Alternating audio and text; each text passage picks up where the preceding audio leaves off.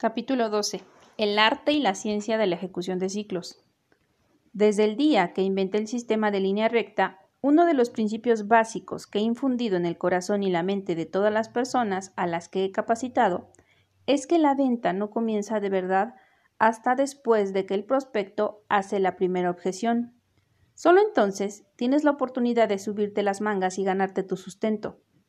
Sea cual sea el producto que vendes, hay solamente tres formas posibles de que el prospecto responda la primera vez que le propongas tomarle el pedido.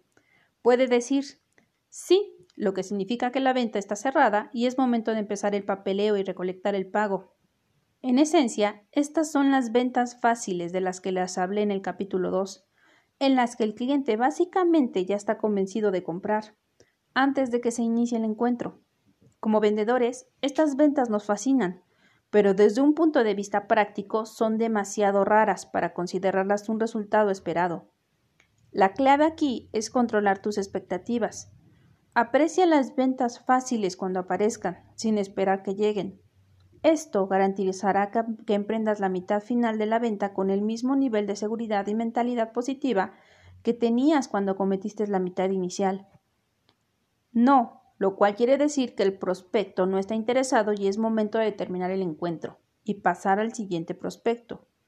Si seguiste correctamente los pasos de la síntesis de línea recta, en realidad no deberás recibir casi nunca un franco no me interesa en este punto de la venta. Después de todo, ya habrás eliminado los prospectos que indicaron justo eso durante la fase de recopilación de inteligencia. En otras palabras, los únicos prospectos que deberían estar presentes en esta etapa son aquellos cuyas respuestas a tus preguntas de recopilación de inteligencia establecieron que no solo estaban interesados en tu producto, sino que también que lo necesitaban y podían permitírselo. Así pues, desafía toda lógica que alguien que fue aprobado en todas las instancias de repentinamente un viraje completo cuando le presentes una serie de beneficios que responden a la perfección a sus necesidades. En términos de porcentajes exactos, no esperes recibir una negativa rotunda más de 1 o 2% de las veces, lo que también aplica a las ventas fáciles. O quizá, lo cual significa que el prospecto se halla entre dos aguas y podría seguir cualquier dirección. Quizá consta de todas las objeciones comunes que los vendedores reciben durante la mitad final de la venta. En total son entre 12 y 14, aunque la mitad son meras variaciones de dos de ellas. Las enlisté ya en el capítulo 2, pero por comodidad y para refrescar tu memoria, he aquí otra vez las más comunes. Déjeme pensarlo, le llamaré después. Envíeme más información. No dispongo de liquidez en este momento. Trabajo con otra fuente, agente o proveedor.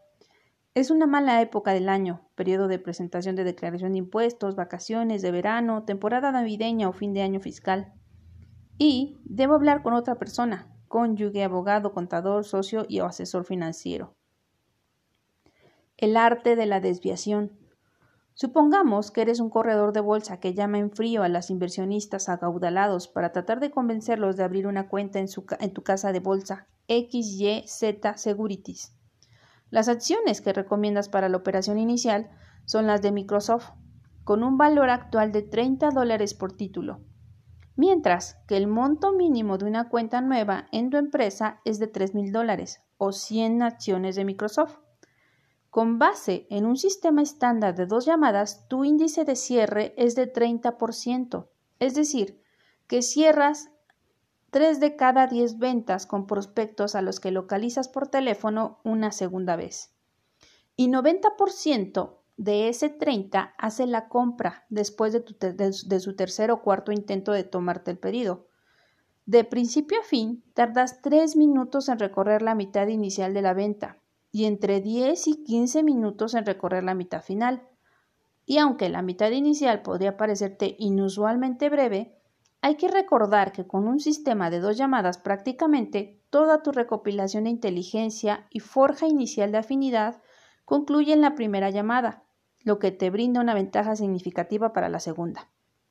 Esto no quiere decir que no tengas que dedicar al menos un poco de tiempo a volver a, interesar al prospecto cuando emprendes la segunda llamada, pero este proceso no debería llevarte más de un minuto. En contraste con los 5 o 7 minutos que tardaste en realizar la llamada inicial. Específicamente, el proceso de volver a interesar consiste en que conduzcas a tu prospecto, Bill Peterson, por los pasos siguientes. 1. Comienza tu introducción saludando a Bill con su nombre propio y vuelve a presentarte rápidamente con tu nombre y apellido, el nombre de tu compañía y su ubicación, para preguntarle a Bill que después cómo está. Recuerda que desde tu primerísima palabra tu tono debe ser positivo y optimista, con un dejo de entusiasmo contenido. 2. Recuérdale que hablaron un par de días o semanas atrás y que le mandaste por correo electrónico algo de información sobre tu compañía. No, repito, no, le pregunte si la recibió o tuvo oportunidad de revisarla. Es muy probable que te diga que no. En al menos uno de estos casos, lo que le ofrecerá una, una salida fácil del encuentro. Para evitar esto, pregúntale si recuerda esa conversación, a la que muy probablemente contestará que sí. Una vez que lo haga, 3. Una vez que lo haga, explícale brevemente que la última vez que hablaron te pidió que volvieras a llamarle cuando llegara a tu escritorio una extraordinaria idea de inversión. 4. Si dice que no te recuerda, muéstrate un poco sorprendido, pero alude al hecho de que sin duda recibe muchas llamadas y correos cada día, pese a lo cual tú te atreviste a llamarle y mandarle información por correo, si bien eran solo unos cuantos antecedentes de tu empresa. Da entonces el tercer paso. Recuérdale que te pidió que le llamaras cuando tuvieras una buena idea de inversión. 5. Explica que en tu escritorio acaba de aparecer algo que es una de las mejores cosas que hayas visto en mucho tiempo y que si tienes 60 segundos te gustaría compartir la idea con él. 6. Termina tu introducción preguntando ¿Tiene un minuto? con el tono de hombre razonable. He aquí el proceso de volver a interesar en formato de libreto en el que aparecen también las respuestas habituales del cliente. Tú. Hola Bill, ¿está, hola, ¿está Bill? Tu prospecto. Sí, soy yo. Tú. ¿Qué tal, Bill? Soy John Smith de XYZ Securities en Wall Street. ¿Cómo te va? Tu prospecto. Bien. Tú. Fantástico. Como recordarás, Bill, hablamos hace unas semanas y yo te mandé un correo electrónico con algo de información sobre mi compañía XYZ Securities, junto con varios links a algunas de nuestras más recientes recomendaciones de acciones. ¿Lo recuerdas? Tu prospecto. Ah, sí, creo que sí. Tú. Muy bien. La última vez que hablamos, Bill, prometí que te buscaría de nuevo cuando recibiera una idea de inversión con mucho potencial y bajo riesgo. Bueno, la razón por la que te llamo hoy es que acabo acá es que en mi escritorio acaba de aparecer algo así, quizá lo mejor que he visto en los últimos seis meses. Si tienes 60 segundos, me gustaría compartir contigo esta idea. ¿Tienes un minuto? Eso es todo. Con una transición suave pasarás después al cuerpo principal de tu presentación, siguiendo las reglas y lineamientos que se expusieron en el capítulo anterior sobre la elaboración de libretos y cerrarás la mitad inicial de la venta proponiendo por primera vez levantar el pedido, en términos directos y decididos. Es decir, sin remilgos ni rodeos, debes proponerle francamente y decir algo así como Bill, esto es lo que debes hacer. Elegir un bloque de 10.000 acciones de Microsoft a 30 dólares cada una. Es un desembolso en efectivo de 300.000 dólares, o la mitad de esto con margen con lo que concluirás tu patrón de cierre.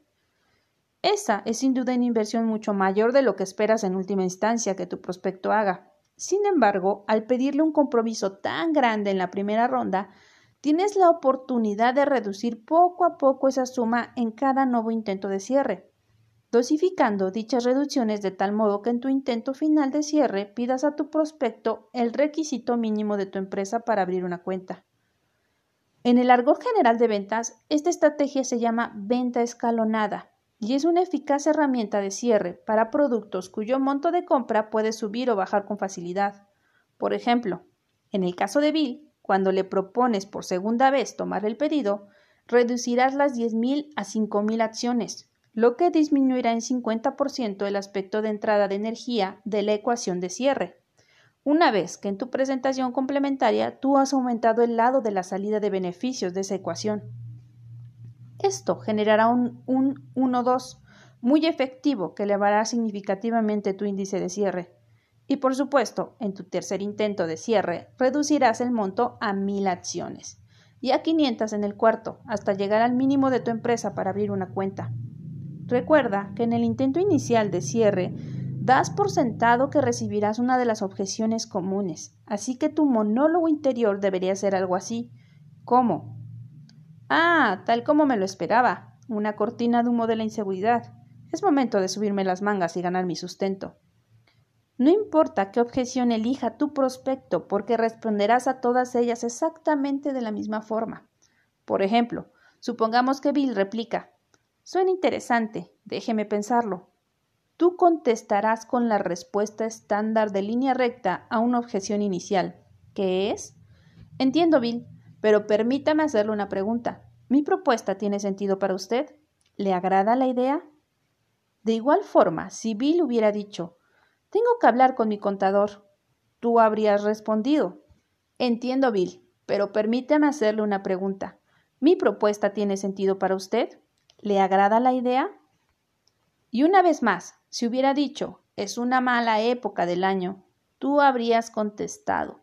Entiendo, Bill, pero permíteme hacerle una pregunta. ¿Mi propuesta tiene sentido para usted? ¿Le agrada la idea?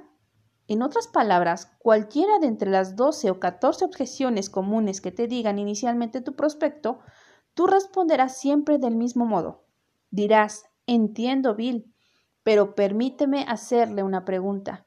¿Mi propuesta tiene sentido para usted? ¿Le agrada la idea? Advierte cómo en lugar de responder directamente a su objeción, la desvías. Específicamente, reconoces el hecho de que has escuchado a Bill para cerciorarte de que no se siente ignorado, lo que perjudicaría la afinidad entre ustedes. Y luego enfilas la conversación en una dirección más positiva, la de descubrir dónde se ubica él en la escala de seguridad del primero de los tres dieces, que es tu producto. En el argor de la línea recta, este proceso se llama desviación y constituye el paso número 6 de la síntesis de línea recta. En sustancia, cuando desvías la objeción inicial de un prospecto, evitas responderla de frente mediante un proceso de dos pasos. El paso uno consta de un simple patrón lingüístico, de una sola palabra, entiendo, al que aplicaste el tono razonable.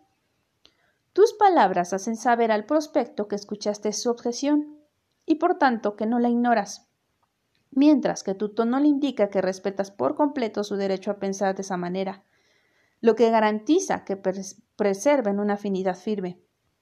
El paso 2 consta de otro patrón lingüístico simple. Permítame hacerle una pregunta. ¿Mi propuesta tiene sentido para usted? Al que le aplicaste el tono de dinero aparte. Tus palabras redireccionan la conversación hacia un curso mucho más productivo, que en este caso es averiguar el nivel de seguridad de Bill acerca de si las acciones de Microsoft son una buena compra en ese momento, en tanto que tu tono garantiza que él no se sienta presionado por tu pregunta que si admite que tu producto le gusta, no usarás esa concesión en su conta para, presionarlo a comprar.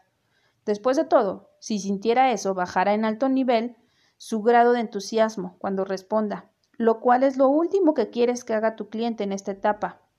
¿Por qué?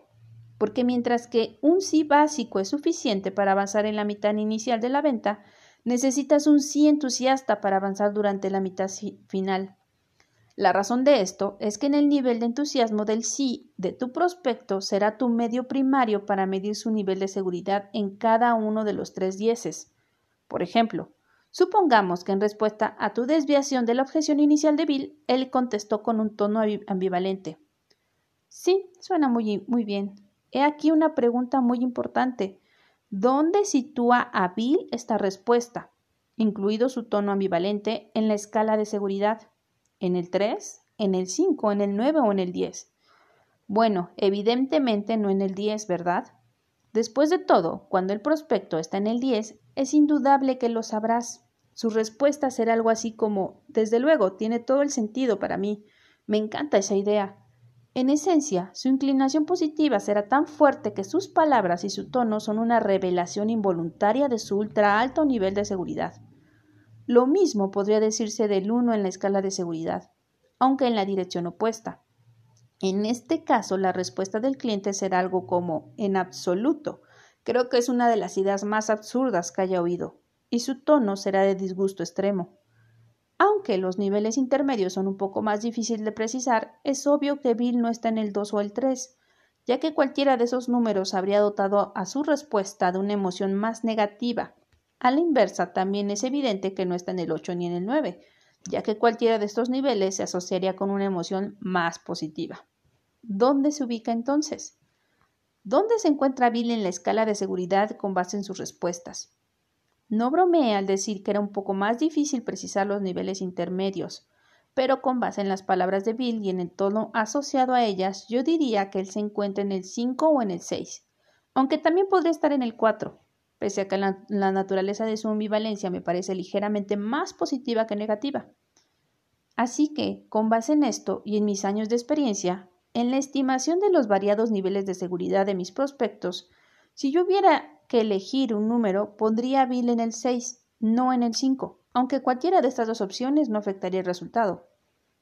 Te he dado una explicación deliberadamente verbosa para destacar una cuestión importante, que la ejecución de ciclos es más un arte que una ciencia, así que no es necesario que enloquezcas tratando de deducir el nivel de seguridad exacto de tu prospecto con base en su respuesta.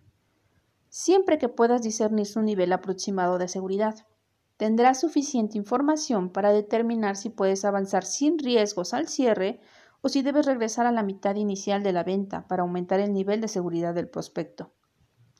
Dicho esto, y dado que atribuí un 6 en la escala de seguridad a la respuesta de Bill, ¿tiene sentido avanzar en este caso hacia el cierre de la línea recta? La respuesta es no, para nada. Un 6 no es ni con mucho lo bastante alto en la escala de seguridad para que Bill o cualquiera de tus prospectos considere en verdad desprenderse de su dinero tan arduamente ganado para adquirir algo, así sean trescientos mil dólares en acciones de Microsoft o 500 en acciones de poco valor, un Mercedes-Benz 2017 con un costo de 120 mil dólares o una bicicleta de 10 velocidades con un costo de 500, un sofisticado sistema de cine en casa de 90 mil dólares o una pantalla plana de 390 y 9 una franquicia de comida rápida de 75 mil o un curso del sistema de línea recta para estudiar en casa de 997. Así, en vez de avanzar e intentar cerrar la venta, deberás volver a la mitad inicial de la venta, al punto de la recta donde terminaste de exponer el cuerpo principal de tu presentación y hacer una presentación complementaria fundada en las perfectas razones lógicas que expusiste en tu presentación inicial. En sustancia, tu presentación complementaria empezará donde se quedó tu marco lógico y deberás utilizar tus beneficios más efectivos y tus afirmaciones más coherentes para convertir ese marco en una perfecta razón lógica que sea también irrefutable e indiscutible a los cuatro vientos, al tiempo que utilizas la técnica de tono avanzado de marcar el paso, marcar el paso y guiar, para generar igualmente seguridad emocional. Con este patrón particular obtendrás dos resultados cruciales al mismo tiempo. Primero, tratarás de llevar el nivel de seguridad lógica del prospecto lo más cerca posible del 10. Y segundo, intentarás iniciar el proceso de llevar a su nivel de seguridad emocional lo más cerca posible del 10. Recorramos esos procesos paso a paso, comenzando por la respuesta de Bill, que lo ubicó en el 6 de la escala de seguridad lógica a causa de su tono ambivalente. Especialmente Bill dijo Sí, suena muy bien. Tu respuesta estándar de línea recta será Exacto, esa es, es de verdad una compra excelente. De hecho, una de las grandes ventajas es que, tras de lo cual pasarás directamente al cuerpo principal de la presentación complementaria. De igual manera, si el prospecto dijo Supongo que sí me parece bien, con un tono desdeñoso que lo ubicaría en el número 4 de la escala de seguridad, tú podrás decir Exacto, este es de verdad una compra excelente. De hecho, una de sus grandes ventajas es que Asimismo, si dijo, por supuesto, me parece una magnífica inversión, con un tono entusiasta que lo colocaría en un 8 o un 9 en la escala de seguridad, tú podrías responder, Exacto, esta es una verdad, de verdad una compra excelente. De hecho, una de sus grandes ventajas es que, en concreto, igual que en el proceso de desviación, No importan las respuestas del prospecto ni de dónde lo coloquen en la escala de seguridad, porque tú contestas siempre con las mismas palabras, aunque cambiarías de tono. Permíteme explicarlo rápidamente. ¿Recuerdas la anécdota que conté acerca de mi hijo Carter? Cuando se enojó después de un entrenamiento de fútbol y de la forma en que lo tranquilicé usando la estrategia tonal de marcar el paso, marcar el paso y guiar. Bueno, es exactamente lo que harás ahora dar el primer paso de esa estrategia, el cual consiste en entrar en el mundo donde está tu prospecto y marcar el paso, marcar el paso para finalmente guiarlo en la dirección que, quieras que siga. Por ejemplo, dado que el tono de la respuesta de Bill lo situó en el 6 de la escala de seguridad, no deberás contestar con un 10. Si lo hicieras, perjudicarías de inmediato la afinidad y serías visto como un vendedor de alta presión. Más bien, debes contestar con un nivel ligeramente superior a 6, como 6.2 o 6.3, para empujarlo levemente en la dirección que quieras que siga, aunque entrando de todos modos al mundo donde él está. Luego harás una transición al cuerpo principal de tu presentación complementaria, donde marcarás el paso, marcarás el paso para guiarlo finalmente en la dirección que quieras que siga mediante el hecho de aumentar poco a poco el nivel de seguridad de tu tono dosificándolo de tal manera que llegues a tu tono máximo a la mitad del patrón, desde donde mantendrás ese tono de seguridad absoluta hasta el final. La única excepción de esto ocurre si la respuesta del prospecto es inferior a 3 en la escala de seguridad. En este caso terminarás el encuentro de inmediato y pasarás al prospecto siguiente. Después de todo, un cliente que conserva una opinión muy negativa de tu producto justo cuando acabas de formular tu perfecta razón lógica no es un comprador de verdad. Quizás tratas con un mirón o con alguien que posee un retorcido sentido del humor, ya que ese nivel de negatividad debería haber emergido en la fase de recopilación de inteligencia y haberse eliminado en consecuencia.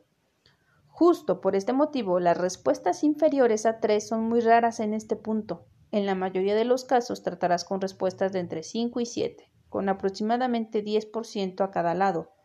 Recuerda que decidir dónde se sitúa tu prospecto en la escala de seguridad no es una ciencia exacta, así que deberás usar tu sentido común. Por ejemplo, si le atribuiste un 2 en la escala de seguridad, pero algo te dice que podría ser de todos modos un comprador, debes de repetirle su respuesta negativa con un tono de incredulidad preguntarle de nuevo si de verdad eso es lo que piensa de tu producto. Si responde en un nivel superior a 5, avanza aunque con cautela, ya que la filosofía de no tratar de convertir los noes en síes continuará aplicándose durante la mitad final de la venta, siempre y cuando aquellos no sean inferiores a 3. Por supuesto que, del otro lado de la moneda, para cada respuesta superior a ese nivel, transitarás a tu presentación complementaria, usando en todo momento el mismo patrón lingüístico de eficacia comprobada. Dirás, exacto, esta es de verdad una compra excelente. De hecho, una de sus grandes ventajas es que... y pasarás directamente a tu presentación complementaria, la cual deberá ser tan persuasiva que hasta el más específico de los prospectos no tenga otra opción que sentirse lógicamente seguro después de oírla. Es imposible sobreestimar la importancia de este patrón lingüístico, debe tener perfecto sentido desde cualquier ángulo, matemático, económico, logístico, de propuesta de valor, pila de beneficios, remedio de punto débil y gasto de energía, junto con el uso estratégico de maximizadores, minimizadores, justificadores, palabras sugestivas, comparaciones, metáforas y figuras confiables. Y debe emitirse en una forma impecable con el empleo de la estrategia de marcar el paso, marcar el paso y guiar para crear, también seguridad emocional. Para completar este patrón, verifica con tu prospecto haciendo la misma pregunta guía cada vez. Mientras mantienes el tono máximo de marcar el paso, marcar el paso y guiar, lo que te permitirá evaluar el aumento de seguridad en el primer 10. Inquiere. ¿Comprendes lo que quiero decir, Bill? ¿Te agrada la idea? Puesto que ya has eliminado el último de los prospectos que dieron respuestas negativas en este punto, obtendrás siempre al menos algún tipo de sí. Y aún así, si tu presentación complementaria fue un desastre, el problema de esto, sin embargo, es que un sí básico ya no basta, porque lo que haces ahora en este primer ciclo es quitar el cerrojo de la estrategia de compra de Bill. Como todos los prospectos, Bill tiene cinco números en su combinación de compras. Como en todas las cerraduras de combinación, debes saber no solo esos cinco números, sino también en qué orden están. En cuanto a los seres humanos, el primer número que tienes que descifrar, el primer 10 y para lo que consideres descifrado, debes oír en tu prospecto un sí entusiasta, que mida al menos 8 en la escala de seguridad, aunque entre más cerca del 10 más seguro que te sentirás de haber obtenido el número correcto. No obstante, a veces es muy difícil llevar el prospecto hasta el 10, ya que en un 10 verdadero representa un estado de tan absoluta seguridad que se aproxima al nivel de una convicción y las convicciones no nacen en un instante. Tardan en formarse y requieren la repetida exposición a la misma idea sin un mensaje rival que las contradiga. Así pues, llevar a tu prospecto al 10 en la escala de seguridad dependerá en parte del producto que vendas. Por ejemplo, si vendes algo muy conocido de impecable reputación, como iPhones, Mercedes, acciones de Facebook, soporte técnico de Microsoft, boletos de primera clase en el Expreso de Oriente o un chequeo médico de pies a cabeza en la Mayo Clinic, tienes más probabilidades de llevar tu prospecto hasta el 10. Por el contrario, si vendes un producto sin marca del que nadie ha oído hablar, un 10 sería demasiado imposible. Un 9, por otra parte, es casi siempre factible. De hecho, con unas cuantas excepciones, siempre puedes llevar a un prospecto a un 9 en la escala de seguridad, lo cual es más que suficiente para cerrar 99% de las ventas que persigas. Por lo que toca el 1% restante, podrás cerrar esas ventas también, aunque retornaré a ellas más adelante, cuando lleguemos al cuarto número de la combinación de compra, el umbral de la acción. Dicho esto, concluiste tu presentación complementaria diciéndole a Bill con un tono muy entusiasta ¿Comprendes lo que quiero decir, Bill? ¿Te agrada la idea? La respuesta de Bill a eso, gracias a la irrefutable razón lógica que creaste y a tu exitosa puesta en práctica de la estrategia de marcar el paso, marcar el paso, guiar, será justo lo que esperabas. ¿Y qué puedes esperar de la mayoría de los clientes siempre que la calidad de tu presentación complementaria no deje de ser elevada e insertes en ella la estrategia que acabo de mencionar? Bill contestará con, con un tono muy entusiasta. Desde luego que me gusta la idea. Tiene todo el sentido para mí. A lo que tú reaccionarás en el mismo tono que él. Exacto, esas acciones son de verdad una compra sensacional. Y así como así, sabrás cerrado tu patrón y motivado a Bill, tanto lógica como emocionalmente, de un tirón. Una pregunta rápida. Puesto que acabas de aumentar el nivel de seguridad lógica de Bill a por lo menos nueve y su seguridad emocional a por lo menos siete, ¿Tiene sentido que corras el riesgo de proponerle tomar su pedido otra vez? Después de todo, si resulta que tiene un bajo umbral de acción, ¿todo es ese un riesgo que podría salvar por un pelo, como suele decirse, y cerrar la venta? La respuesta es no en absoluto. Aunque es probable que el primer 10 de Bill sea ahora lo bastante alto para justificar su compra, en esta etapa de la venta todo lo que eso hará será dirigir la atención de Bill al segundo de los tres dieces que, que eres tú, el vendedor, dado que él debe confiar en ti y sentir una conexión contigo en un nivel muy alto para que tenga alguna posibilidad de cerrar la venta. Y aunque la afinidad de que has forjado contribuirá en cierto modo a crear esa conexión, nada justifica, al menos todavía, que Bill confíe en ti en un nivel que lo anime a comprar, así que tú tendrás que crear esa justificación. Para esto, utilizarás dos muy eficaces patrones lingüísticos que operan en común para conducir pronto el segundo 10 de un prospecto a un nivel significativamente más alto al tiempo que te prepara para una tercera transición al tercero. Permíteme llevarte por cada uno de esos patrones a partir de la respuesta de Bill a tu presentación complementaria, la cual lo ubico en el 9 de la escala de seguridad del primer 10. Desde luego que me gusta la idea, exclamó Bill. Tiene todo el sentido para mí. Exacto, respondiste. Esas acciones son de verdad una compra sensacional. Y así como así cerraste formalmente tu más reciente patrón, que usaremos ahora como plataforma para el nuevo. Si bien haremos una leve pausa entre los dos para restar énfasis a tu repentino cambio de tono del que del seguridad absoluta al de misterio e intriga. Estás por hacerle a Bill una pregunta muy profunda en la que utilizarás de tal manera el tono de misterio e intriga que él oirá las siguientes palabras tácitas. Se me acaba de ocurrir una pregunta muy interesante que no tiene nada que ver con mi última pregunta ni con tu respuesta de que mi producto te encanta. Así que siéntete en libertad de contestarla como si te la hiciera en el vacío. Claro que nada de esto es cierto, y nunca diría tal cosa, pero al insinuarla en tu tono, reducirás toda sospecha que pueda haber sobre las preguntas que formulas, sobre todo porque a partir de este momento serán mucho más incisivas.